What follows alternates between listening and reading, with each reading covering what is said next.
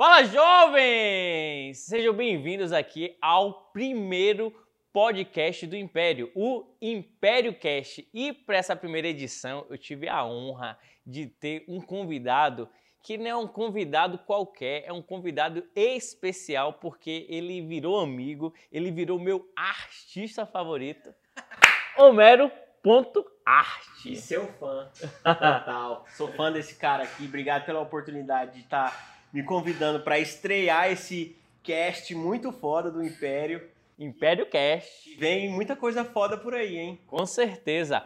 Homero, ele é o criador e fundador do movimento chamado Coração de Rua. Você já se apaixona só de ver esse coração. A essência dele aí é lindo.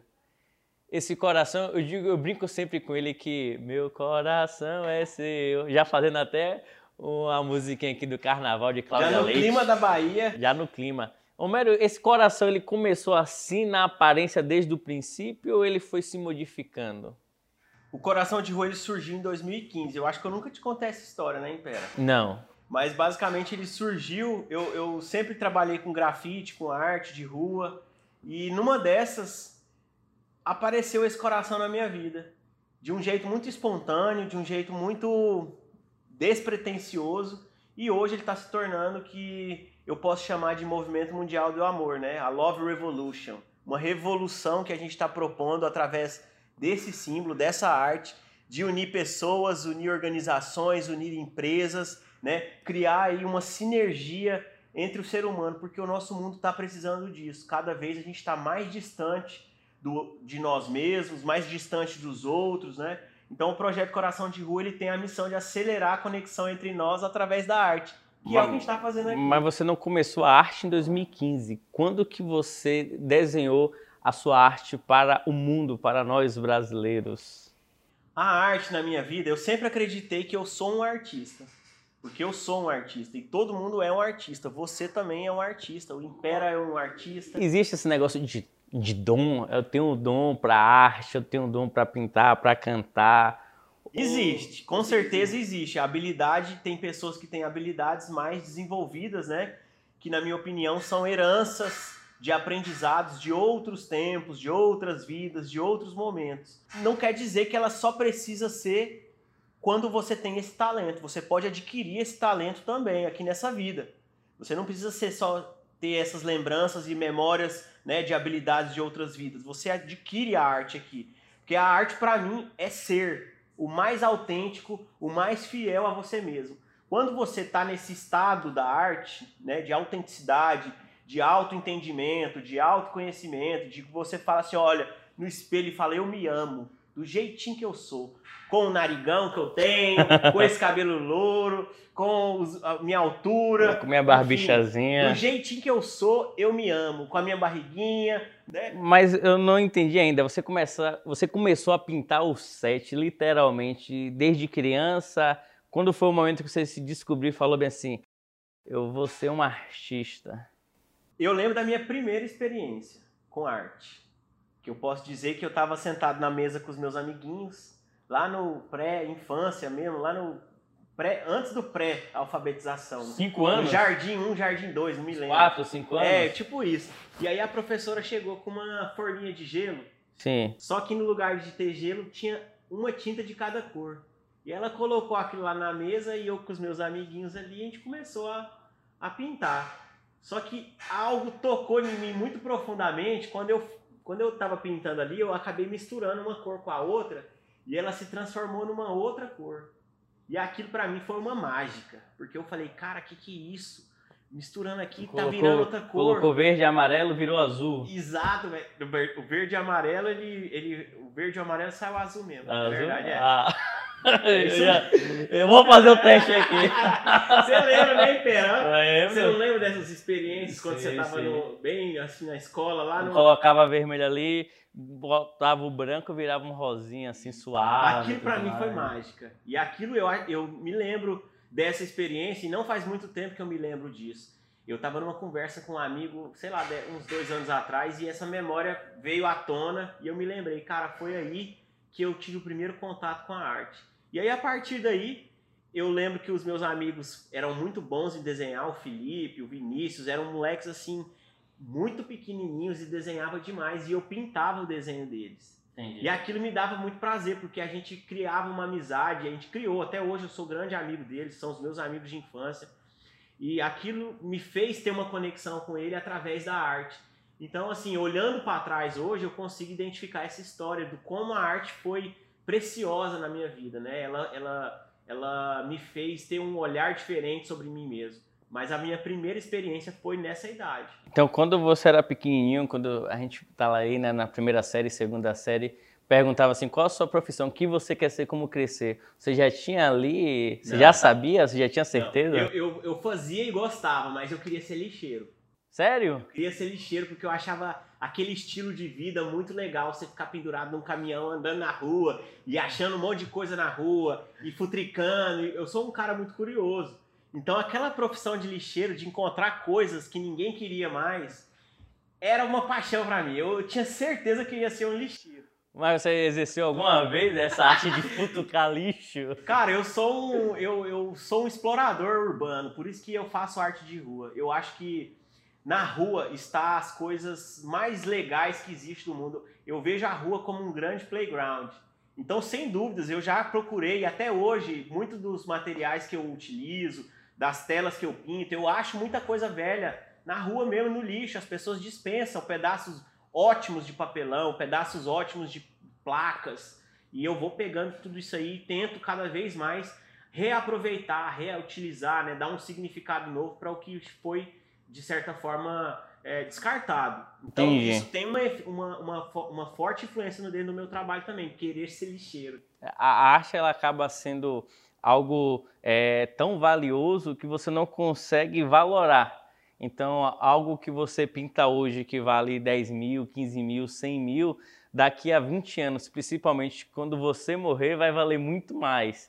É, qual foi o primeiro trabalho que você recebeu assim, ó, você vai fazer tal arte, você vai receber X reais e que você falou, eu posso ser remunerado por essa arte? Cara, isso foi em, dois, em 2000 não, bem antes disso, eu devia ter uns 12 anos.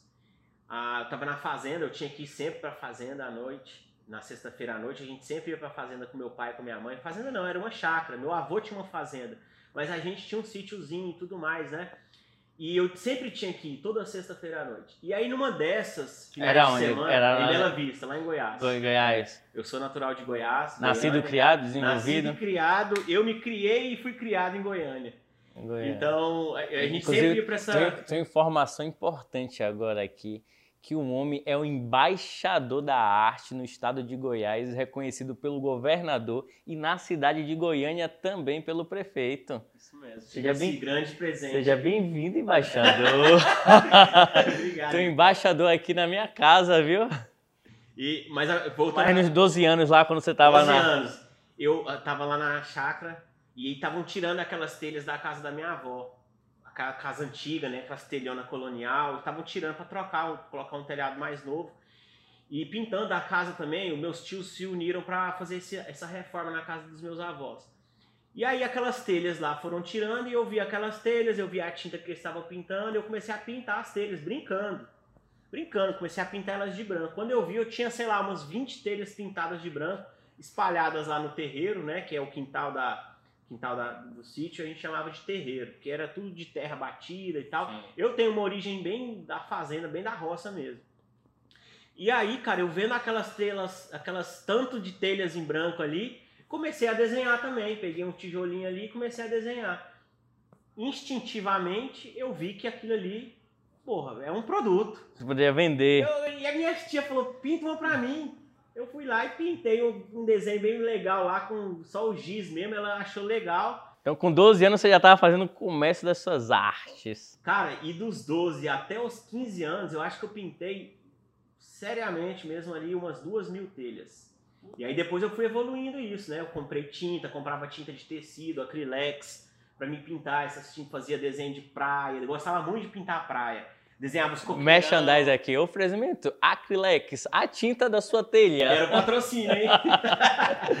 A acrylex é uma tinta de tecido, vamos deixar bem frisado aqui. Eu, eu lembro minha avó, quando tinha aquela máquina de costurazinha, tinha acrylex, quando você falou aí, eu revivi umas coisas. minha mãe, ela, ela, é uma designer, né, de roupas. Então, na época ela fazia alguns detalhes em roupa, com pintura. Minha mãe é uma, uma super artista também, uma pessoa criativa demais, estilista, desenha vestidos maravilhosos. Então você vê que está tudo conectado. Sim. A minha origem da, da, da, fazenda, com as telhas ali, com começar a pintar. E aí eu comecei a profissionalizar isso com dos, a partir dos 12 anos eu estava vendendo minhas telhas por 10 reais. Eu desenhava casarios antigos, praias, um monte de coisa. E, e você, vendia. E você vendia onde? Vendia não, boca a boca, rua? Ah, começou na família só ali. Família, cara. Toda semana eu vendia umas 3, 4 telhas para as minhas tias.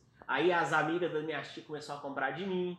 Aí as amigas das amigas das minhas tias começaram a comprar. Ou seja, você ganhava ali mais de um salário mínimo, né? Porque 4, 5 telhas dava ali 40, 50 reais por semana, 160 a 200 era a época ali do salário mínimo. Agora você pensa, 10 reais você fazia a feira na época. Então eu era uma criança, de certa forma, já rica.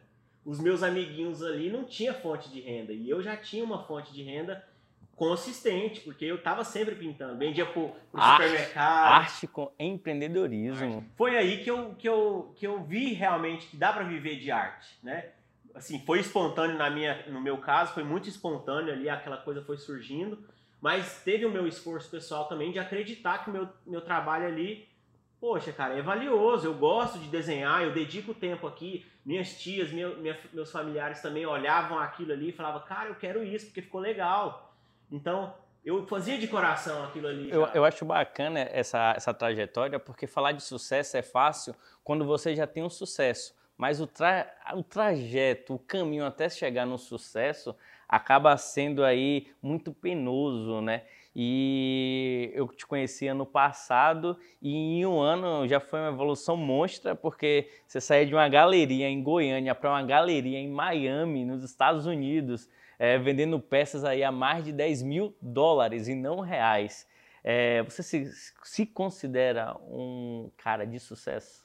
eu me considero de sucesso até antes de ter dinheiro, porque eu acho que sucesso é você fazer algo que te expressa. Quando você faz algo que te expressa integralmente, você tem sucesso. Você está no estado da arte, no estado do sucesso. Então, se você está fazendo algo que não te expressa, que às vezes você faz por uma obrigação, provavelmente as chances de chegar em sucesso vão ser mais difíceis, vão ser mais penosas, vai dolorir, vai suar, vai cansar, você vai fartar sobre aquilo ali. Eu, eu me sinto o cara de sucesso quando eu tô, é sucesso, quando eu tô com você, é, quando eu tô com você aqui nesse nesse Império Cast, nesse projeto, eu me sinto assim realizado. Obrigado, cara. É, é bacana. Acho que é a noção de felicidade, né? É aquele momento que você não quer que acabe, que você quer que prolongue. Sim. Isso é o sucesso. Porque você tá amando o processo, né? Ou seja, essa conversa aqui de uma hora vai dar duas horas, três. Mas é isso mesmo, que bacana. E eu sempre acreditei nisso, sabe? De que eu preciso fazer aquilo que me alimenta, aquilo que eu não quero, que eu não quero parar de fazer. E aí eu fui caminhando para o autoconhecimento. Hoje o meu processo de trabalho ele está muito, muito ligado ao meu autoconhecer. Eu nunca aceitei trabalhos que, de certa forma, não fazia sentido para mim. Eu tenho uma carteira de trabalho e eu nunca assinei ela. Eu tenho ela lá bonitinha em branco. Eu cheguei a fazer a carteira de trabalho porque eu consegui um estágio numa agência de publicidade. Eu tinha ganhado um concurso na faculdade.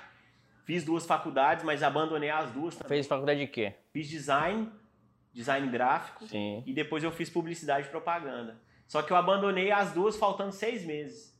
Por quê? A primeira eu abandonei porque eu comecei a trabalhar com car... vendendo cartão de visita. Sim. Né? Eu, isso assim, eu parei de vender tela, parei de vender telha lá no passado com os meus 16, 17 anos e aí eu falei, eu tenho que entrar numa faculdade, porque agora o jogo tá começando a ficar sério, não dá para mim.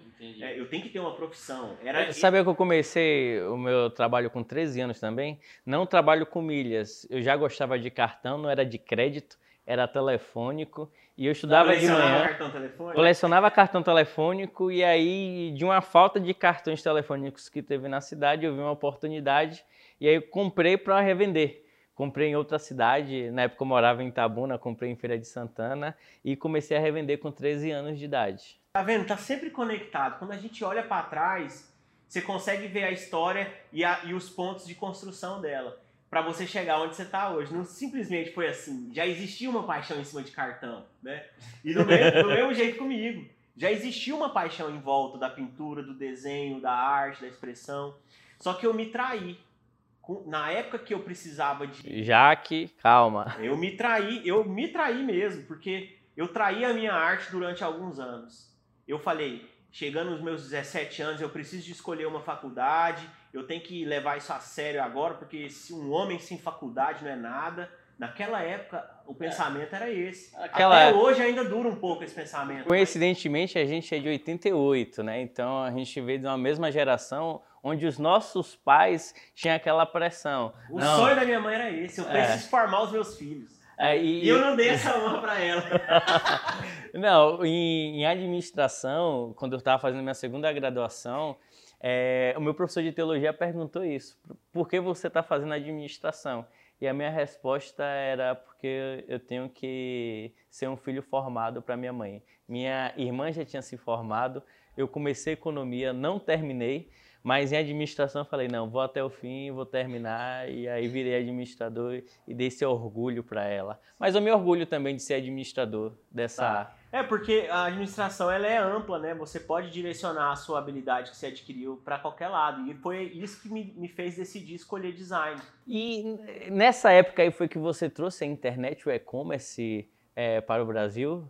Não, foi depois disso um pouco, porque quando esse esse momento que eu falo que eu me traí. Aí, galera, vocês lembram aí daquele site de compra coletiva, é, Peixe Urbano, Groupon? Eu tive um, Maré de Ofertas. O cara aqui que foi o fundador, o primeiro site do Brasil, foi ele que criou. Sim, eu fui convidado por um amigo programador e a gente criou isso juntos. Eu era responsável pela parte comercial, então eu pus camisetinha, era venda. pus camisetinha, pus sapato brilhoso, pus calça social, maletinha e saí pra rua. Nesse momento, tem eu, foto disso? Tem, pô. A gente coloca na edição. Eu acho que eu tenho, eu acho que eu tenho foto disso, mas eu não me orgulho muito porque nisso é, eu me traí um pouco. Foi quando eu falei. Sim. Eu, eu tive que escolher um curso na faculdade, eu tive que encontrar um emprego, né? Mas você, você, se traiu por conta da pressão dos familiares da sociedade, porque é, reconhecer o artista como artista é, é quando ele já passa para a fase de sucesso. Enquanto ele está na trajetória, o pessoal acaba chamando, ah, é vagabundo. É... E era com medo disso, porque eu já fazia uma graninha com as telhas. Eu ganhava um dinheirinho. Só que eu não imaginava que a arte poderia ser algo de futuro para mim. Poderia ser um hobby. Então eu fui buscar uma profissão. Nisso que eu fui buscar uma profissão, eu me distanciei da pintura, porque eu parei de pintar minhas telhas e comecei a, a estudar design na faculdade. E que eu gostava muito, porque tinha muita coisa de expressão gráfica, tinha muita coisa de. Foi uma habilidade que me enriqueceu bastante, não na faculdade. Na faculdade eu conheci pessoas interessantes. Eu nunca tive a faculdade como uma fonte de de encontrar uma, um conhecimento. Eu tinha a faculdade como uma fonte de encontrar meus amigos. É, inclusive, eu comecei em turismo, fazendo é, as viagens em si, foi na faculdade. Foi ali organizando as excursões, organizando as festas do centro acadêmico, que eu entrei nesse mundo aí de eventos e turismo. E, e aí, nesse ponto, cara, eu, eu me distanciei um pouco da minha arte, tentando encontrar esse caminho de profissão, profissional, né? Onde eu tinha uma habilidade, que eu tinha que ser isso. O meu futuro, como no meu, na minha cabeça na época, era que eu, eu ia encontrar uma profissão e eu trabalhar num escritório de design, num escritório de animação, sei lá, e, e, e ser um empregado. Só que aí, no, durante a faculdade, eu fui encontrando caminhos que começava a me falar, cara, não é necessário que você tenha faculdade para isso. Porque você não precisa de um, um diploma um médico, diploma. você não precisa de um diploma engenharia, né? Que você precisa ter um atestado que você aprendeu e que valide a sua capacidade. A sua arte, ela é aberta, ela é livre, ninguém precisa provar, você prova. Entendi. E por falta desse diploma, você não acha que é, é por falta disso que gera um certo preconceito da sociedade em si? Não, porque tem cursos de arte, né? Só que ninguém leva a sério, de certa forma, um cara que é formado em arte. no Brasil. Sim. No exterior, muito a sério. É muito respeitado um cara que fez uma especialização, uma formação em arte, né? Em cinema, em teatro, em música. No Brasil que nós temos isso, porque nós somos muito ricos culturalmente, nós temos muita arte, então... Aí, aí ficou... levando a conversa já pro lado ideológico da política, você como artista, o pessoal já rotula logo, ih, é esquerdista. Você se considera um esquerdista? Cara, eu, eu me coloco no caminho do meio, e estar no caminho do meio não é ser um cara que está em cima do muro. Eu só não sou lateralizado, eu procuro andar num caminho Vez eu tô do lado esquerdo, vez eu tô do lado direito, um pouco mais para a direita, mas eu procuro me manter no centro. Porque eu acho que quando a gente lateraliza demais, a gente ignora o outro lado completamente. Estando no meio, você consegue ver um pouco do que é bom em cada lado. Porque você concorda comigo que se existe dois lados, os dois lados têm muita coisa de bom e muita coisa de ruim? Tem Sim. muita coisa de bom que tanta gente se reúne num lado, e tem tanta coisa de ruim que as pessoas escolheram o outro lado. Então, estar no meio é estar consciente, é estar centrado, é estar sóbrio. E eu sempre busquei me colocar no meio. No Brasil, o caminho da arte ele está muito mais para o lado esquerdo, que é um lado que é mais apaixonado, que é menos despretensioso quanto a dinheiro, né? Que está menos é, que tem a cabeça mais aberta. Mas dinheiro você gosta, gosta de viajar. Quem não gosta de dinheiro, eu sou apaixonado em dinheiro, porque o dinheiro ele materializa pensamento aqui nesse planeta. Né? Eu falo que o papel de um artista é trazer do espírito, interpretar na, na so, no seu coração e materializar aqui para a Terra. Falando, então, em, falando em viagem, traz isso. qual foi a, a sua, sua primeira viagem internacional? Sua minha, minha sua primeira viagem foi para Miami. Pra, por incrível que pareça, eu gerei até uma conexão do porquê eu abri agora a galeria em Miami foi o primeiro lugar. Eu, eu era sacoleiro. Você ver, eu me envolvi, Impera, em tanta Pô, coisa. Pô, a gente saiu lá do, das compras coisa. coletivas, já rodou pra cá e tem que voltar pra lá. O cara é fundador do site de compras coletivas. E aí foi falar de design, mas responde aí antes de falar da viagem de Miami. É... Na época eu ia para Miami porque lá tinha os maiores outlets. Sim. Né? Então os brasileiros costumavam ir para lá comprar um monte de coisa com um preço barato, vir no Brasil e vender, porque não tinha esse movimento de, de, de, produtos internacionais aqui dentro do Brasil com a facilidade que tem hoje. Correto. Então eu lembro que eu vendia as camisetas da Atome.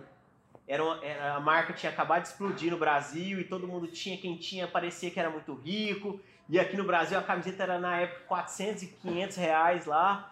E no, lá nos Estados Unidos você comprava ela por 8, 7 dólares nos outlets. Então eu ia para lá. Na época era, era o quê? 2 reais, 1,50? Dólar? É. Era, velho. Era barato, pô. Era no máximo aí 2,50.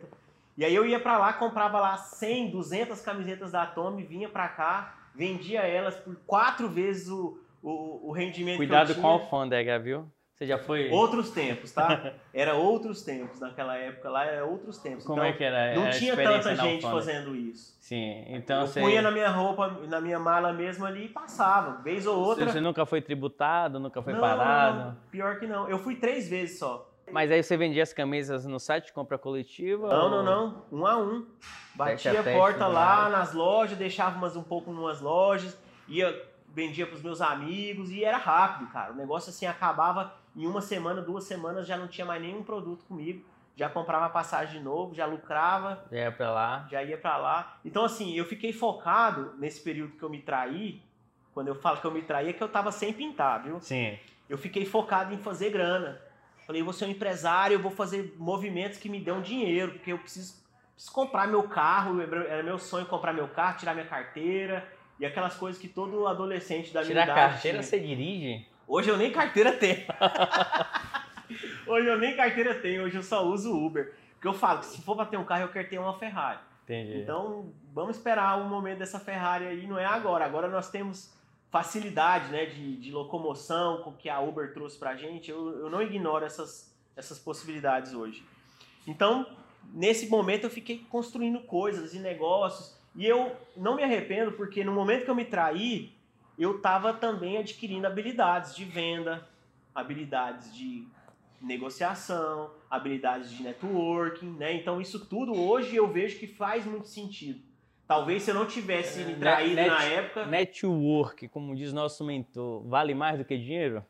Pra mim vale, cara, porque eu acho que a maior riqueza desse planeta são as pessoas. Por isso que Deus, ou Logos do universo, ou, ou tudo que você quiser falar que é o nosso Criador, colocou tanta gente em nossa volta. Porque a riqueza está nas pessoas, o sucesso está nas pessoas, o amor está nas pessoas. Todos, toda a abundância está em seres humanos. Tem, tem uma música de catedral que eu gosto de cantar sempre. Cantou pra mim ontem no É, telefone. Quem disse que o amor pode acabar? Depois escuta, é muito bom. Pessoal aí que não sabe catedral, quem disse que o amor pode acabar? Não É. pode acabar porque ele, ele não, não tem um lugar no amor, no mundo, que não exista amor. As pessoas é que não acessam ele. E quando, quando foi que você se, se distraiu? Assim, não, não quero mais fazer isso, vou voltar para a arte. Quando você se reencontrou? Quando eu, tá, eu fiquei devendo 500 mil reais depois do, do site de compra coletiva, eu, tinha, eu ganhava muita grana, ganhava mais de 100 mil por mês, tendo uma pequena participação, porque eu fui convidado para estar dentro desse modelo, porque eu era bom em vender e tudo mais, né? Mas quem criou mesmo o produto foram os meus amigos. Sim. E eu tive desde o dia 1 nesse Então, mesmo com, mesmo com a participação pequena, você ganhava mais de 100 mil por Sim, mês. Exatamente, porque a gente tinha múltiplas ofertas no ar, né? E Era mais, no começo começou com uma oferta, ela durava uma semana.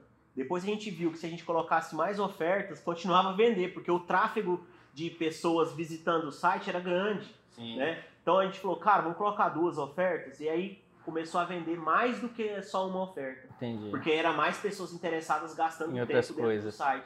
Chegamos no momento que a gente tinha mais de 25 ofertas no mesmo dia. Durava um dia a oferta.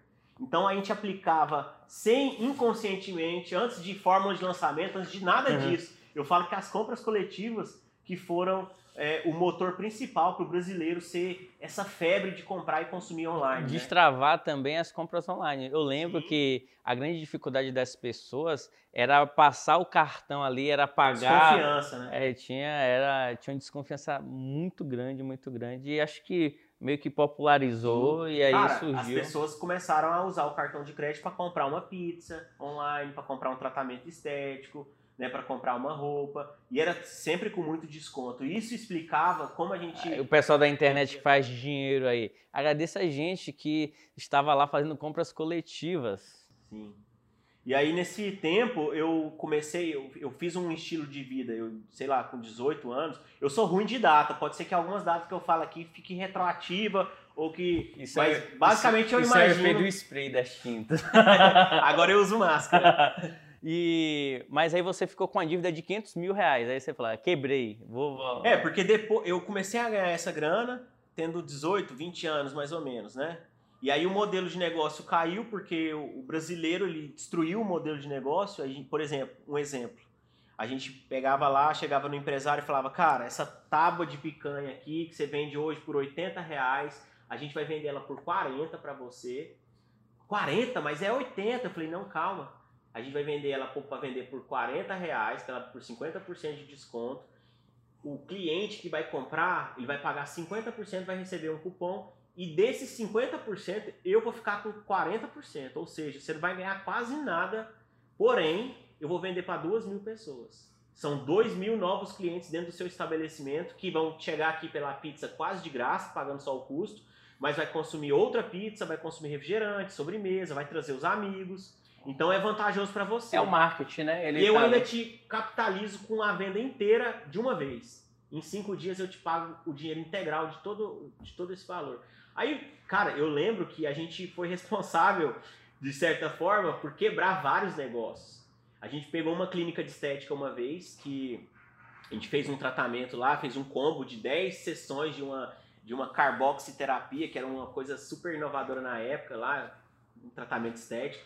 E a É gente serviço, entregou né? na mão do cara. alto. A gente entregou na mão do cara 300 mil reais. Que era a parte que, que ele Que recebeu. vendeu. Ele pegou esses 300 mil reais, comprou uma caminhonete, trocou a casa. E aí começou a chegar os atendimentos. E ele descapitalizou.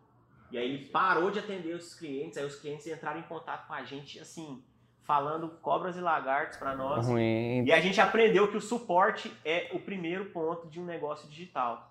O suporte é o primeiro momento, assim, o primeiro profissional que você tem que contratar num negócio digital é o suporte. Porque se você promete uma, uma, um produto e esse produto não é entregue, ele queima sua reputação demais. O Coração de Rua está na internet? O Coração de Rua hoje ele está ainda, ele não está a público, mas a gente está com uma, está infraestruturando uma plataforma muito legal. Assim, são múltiplas plataformas envolvidas no coração, mas não está público ainda. O que tem online hoje é uma loja, a Love Store, né? coraçãoderua.com.br barra Love Store. Só um MVP mesmo. Tem, várias, tem vários de... produtos ali excelentes, camisa, bonés, mais o quê?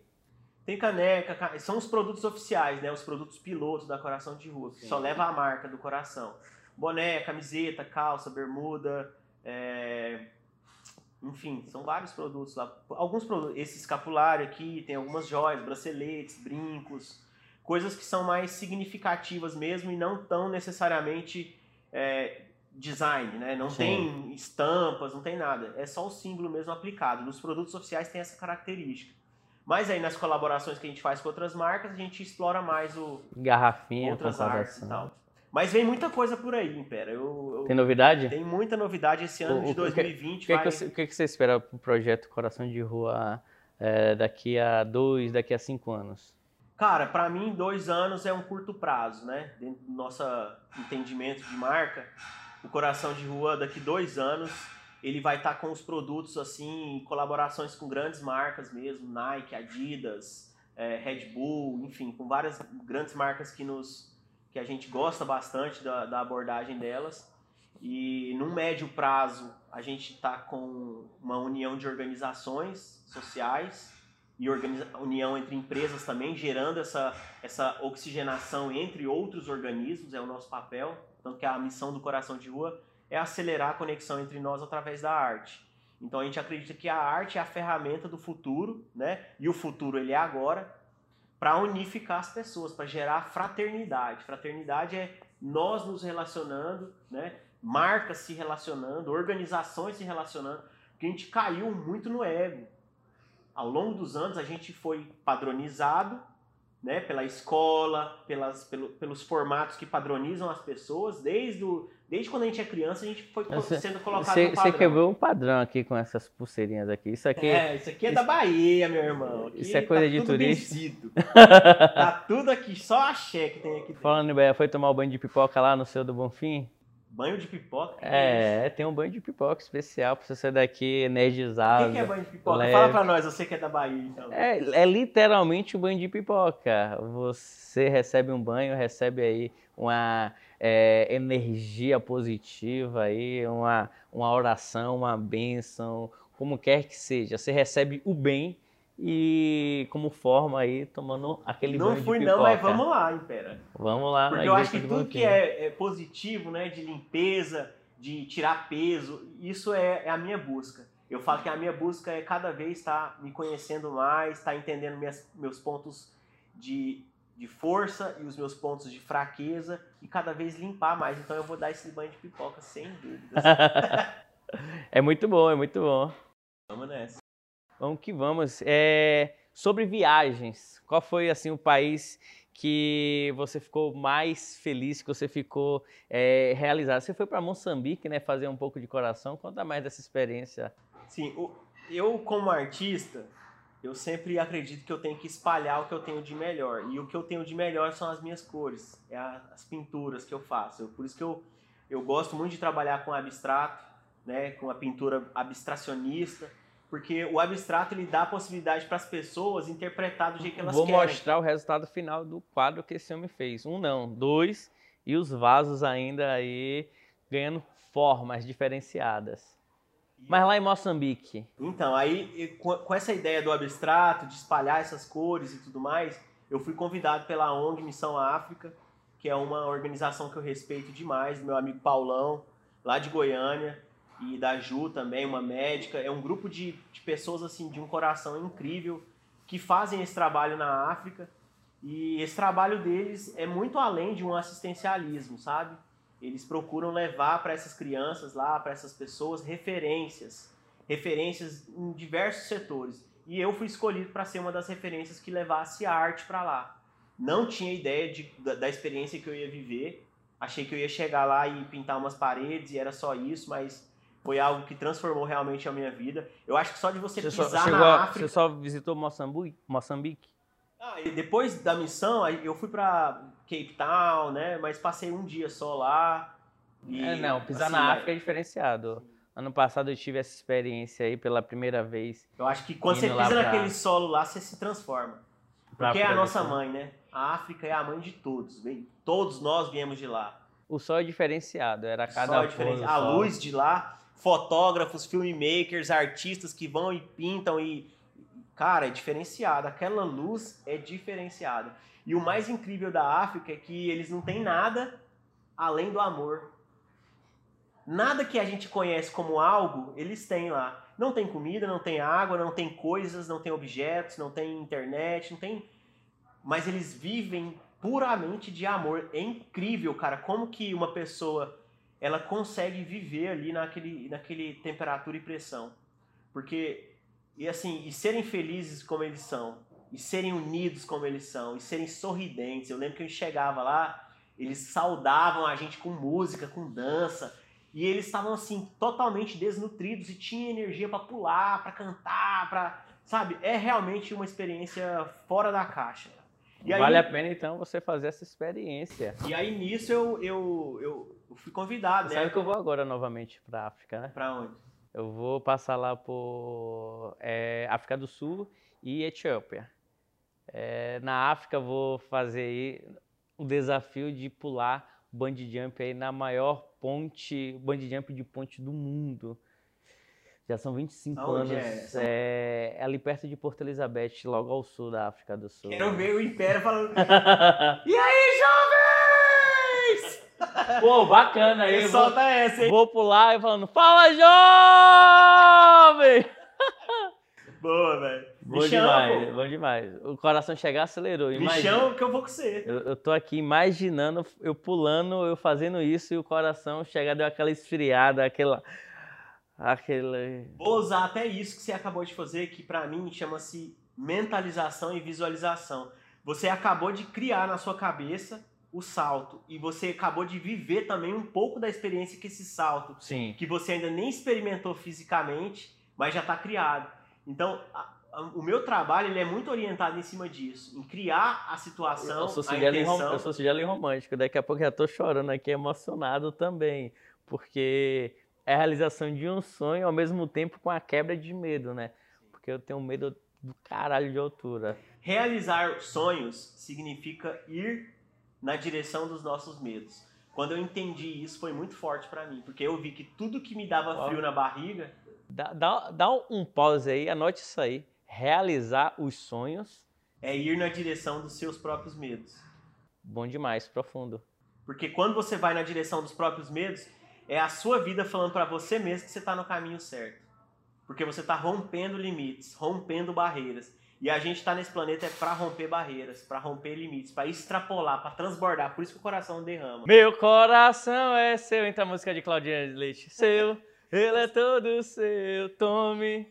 Vai, vamos fazer uma dancinha mesmo, Tommy. Meu coração é seu, tome. Ele é todo seu, tome.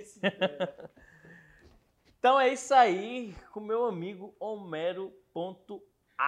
Homero.arte, com o movimento Coração de Rua. É, e como é que tá lá a galeria em Miami? É, como é que tá esse projeto? Fiquei sabendo que você vai desenhar um coração gigante na cidade. Na verdade é uma instalação, né? Uma obra de arte 3D. A gente foi convidado para fazer numa parte muito especial da cidade, que é a Brickell. Acabou de abrir um empreendimento lá chamado Riverside, que é um super parque de gastronomia, de arte, de e eu sou um dos, das pessoas que está de certa forma é, ajudando isso a ser a ser materializado. E aí a gente vai colocar um coração grande lá, de mais de 10 metros de altura, iluminado, no coração da cidade de Miami. Então, foi um. Tudo a ver. Putz, foi uma honra poder fazer isso aí. E o Você nosso estava agora, espaço- você tava agora lá em Miami, né? Foi, foi em dezembro? Não? Sim, eu tava lá agora para organizar o evento que rolou do Yacht Show. O Yacht Show é, é uma semana que acontece em Miami, em que marcas que vendem iates, barcos, né? Enfim, eles se reúnem para poder criar um evento para essa comunidade.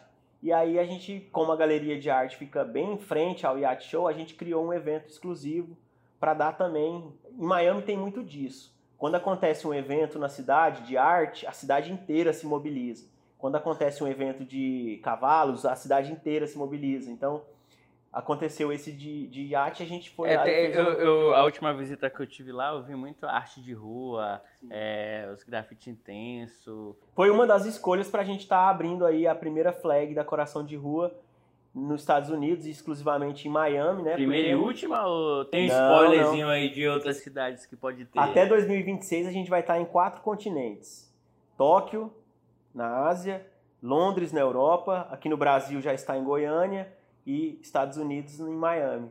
Então temos aí um projeto bem ambicioso aí para os próximos anos com a Coração de Rua, né? Nosso projeto é acelerar a conexão entre nós através da arte, então a gente tem que estar no mundo fomentando esses espaços aí de E já que conexão. você é o embaixador da arte lá no seu estado de Goiás, por que não ser o embaixador da arte no Brasil também? Alô, Bolsonaro!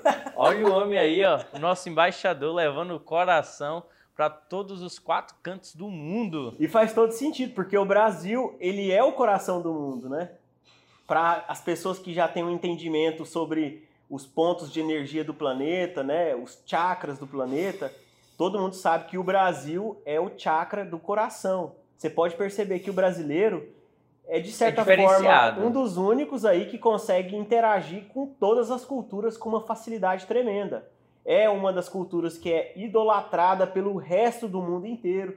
Então a gente não pode ignorar a nossa responsabilidade perante o mundo. Alguma vez nas suas viagens pelo mundo você se sentiu é, um certo preconceito por ser brasileiro? Um preconceito não, mas uma vez em Londres eu, eu tava dentro daqueles ônibus lá de dois andares e, e eu ouvi uma coisa que assim me, me, me chocou e me surpreendeu também, me fez dar até risada. E eu até entrei na conversa dos ingleses ali para defender e advogar pelo Brasil. Os caras falaram assim que lá que no Brasil os macacos andavam na rua, os bichos andavam na rua como se fosse uma floresta. Então, de certa forma, tem alguns países que ainda têm esse pensamento muito limitado, que o Brasil é uma grande selva, uma grande floresta, né? E talvez aos olhos deles pareça mesmo, porque a gente tem muita abundância de vegetação. Rio de Janeiro mesmo, você vê, é uma cidade encravada no meio de uma selva, Sim, sim. no meio de um monte de montanhas, Aqui né? a gente está no meio da selva, da Mata Atlântica, né? Exatamente, é a Mata Atlântica. E aí, e aí talvez esse- isso cria esse estereótipo no gringo. E aí eu falei, cara, não é assim não. Não é assim não. A gente lá não é animal andando na rua assim do, do jeito que você tá achando, não. Você defendeu o Brasil. Defendi, pô. Lá nós temos cidades de alto nível mesmo, com muita infraestrutura e tudo mais. Assim como também temos muitos lugares rurais e regiões rurais. Mas eu achei bem engraçado isso. Pra mim é uma forma de preconceito, né? Limita um pouco a gente como se fosse bicho, como se fosse animal. Mas quero saber de você uma coisa. É, Qual é o... a mensagem que você pode passar aí para os nossos seguidores, o pessoal que está aí no nosso canal do Império Cast, sobre principalmente sobre o tema que é, é a sua marca, é a sua cara, sobre o amor. Eu acredito que a maior mensagem que eu posso trazer pessoalmente como artista e como líder desse projeto, Coração de Rua, Movimento Mundial do Amor, é sobre sermos fiéis a nós mesmos, sabe? Se você tem que ser fiel a você mesmo. Você tem que se amar, você tem que olhar e se reconhecer como um ser único, como uma criação divina. E Deus não cria qualquer coisa. Deus cria obras de arte singulares, únicas. Isso se perdeu demais, porque a gente acaba querendo fazer o que tá, tá na moda, querendo fazer o que dá dinheiro, querendo fazer é, o que às vezes outras pessoas falam que a gente tem que fazer. E eu acredito que os meus, as minhas maiores decisões positivas foi olhar para mim mesmo, sabe? É, foi me encarar, olhar nos meus olhos e falar assim, ó, cara, eu respeito quem você é, eu respeito suas habilidades, eu respeito até os seus defeitos. Porque os nossos defeitos é a nossa oportunidade de melhorar. Então, se você olha realmente, genuinamente para você, entendendo que você tem um coração único, você ganha poder. Você, você ganha poder pessoal, você ganha capacidade de espalhar o que você tem de melhor. E a gente tem que espalhar o que a gente tem de melhor. Porque é isso que é a nossa missão. Senão teríamos sido criados todos como um grande clones, todos iguais, cada um fazendo coisas iguais, pensando de forma igual. E a riqueza da vida é essa singularidade. A riqueza da vida é essa esse ponto de vista único. Então, aprenda a se contemplar, a olhar você a com seus riqueza da vida é esse é esse cash, é esse império. E é muito bom essa oportunidade de poder falar sobre isso que você está me dando, Impera, porque no mundo que a gente vive hoje, a coisa está muito deturpada, né? As pessoas estão sem um norte para seguir, as pessoas não estão, de certa forma, perdidas. E isso gera depressão, isso gera, sabe, falta de poder pessoal, isso desentusiasma, isso gera as pessoas a entrar em um estado de, de caos interno, sabe? De não conseguir encontrar um caminho. E a arte é o caminho. A arte é o caminho. Se você olha para você mesmo como uma obra de arte, entendendo que você tem uma habilidade e você acredita nessa habilidade, cara, aí está o início da jornada. Essa é o início da jornada. E o importante é a jornada. É clichê falar sobre isso, mas o lugar que a gente vai chegar, ninguém sabe. Você pode apontar uma direção, mas a jornada tem que ser prazerosa, né? Não, não se importe onde você vai chegar, se importe em como você vai chegar nesse caminho, nessa jornada. Mensagem bacana. Eu gosto de top 5. E tem aí o top 5 de encerramento, onde eu falo alguma coisa e você rebate com a palavra. Como você é meu artista favorito, uma cor, Azul. um livro, Musashi. pode falar algo mais dele? Posso, cara. É a história de um samurai. De toda transformação, e eu acho assim. Eu ainda nem terminei de lê-lo.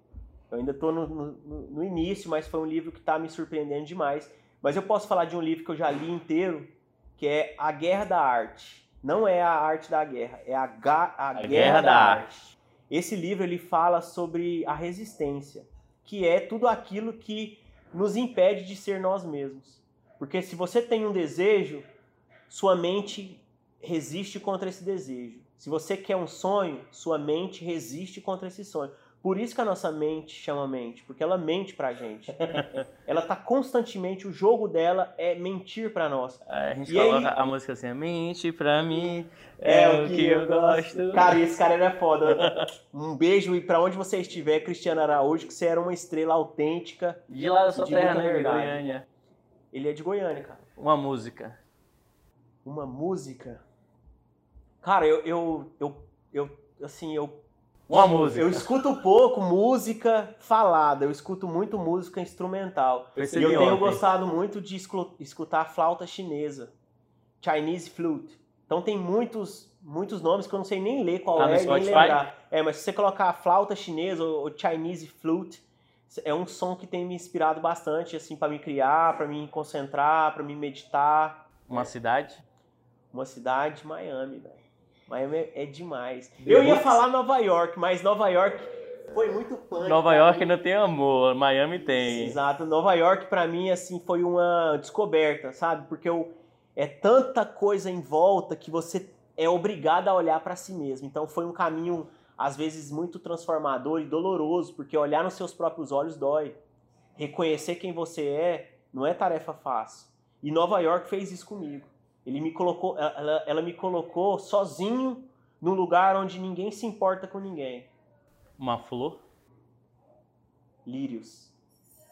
Lírios, eu amo lírios. Minha mulher também ama. Obrigado. Um amigo, imperador das mídias. Ah! Sabe por quê? Que eu, sabe por quê que eu fiquei fã desse cara? Do primeiro momento que eu vi ele, eu falei assim, ó, cara, eu quero ser amigo desse cara. Porque ele ele ele correlaciona, ele correlaciona com o meu primeiro pilar da minha vida, que é liberdade.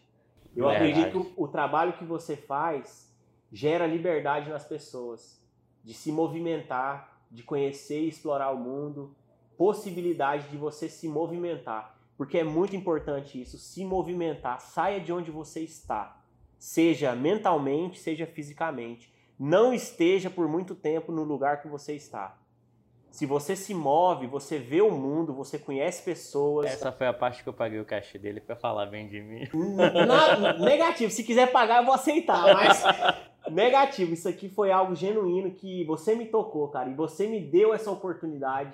Porque eu aprendi a trabalhar com milhas. Não tô profissional ainda. Mas Ainda estou não. me profissionalizando. E estou do lado de pessoas que são muito boas nisso. Você me deu a possibilidade de olhar cada vez mais a minha capacidade de movimentar, velho. E isso não tem preço que pague, Pera. Eu te agradeço publicamente aqui. Que é esse o trabalho, Obrigado. essa é a sua missão. Obrigado por estrear esse canal é, com o pé direito. Eu agradeço muito. Pé na vamos... Ah! E vamos curtir que é carnaval, hein? Carnaval, meu amor!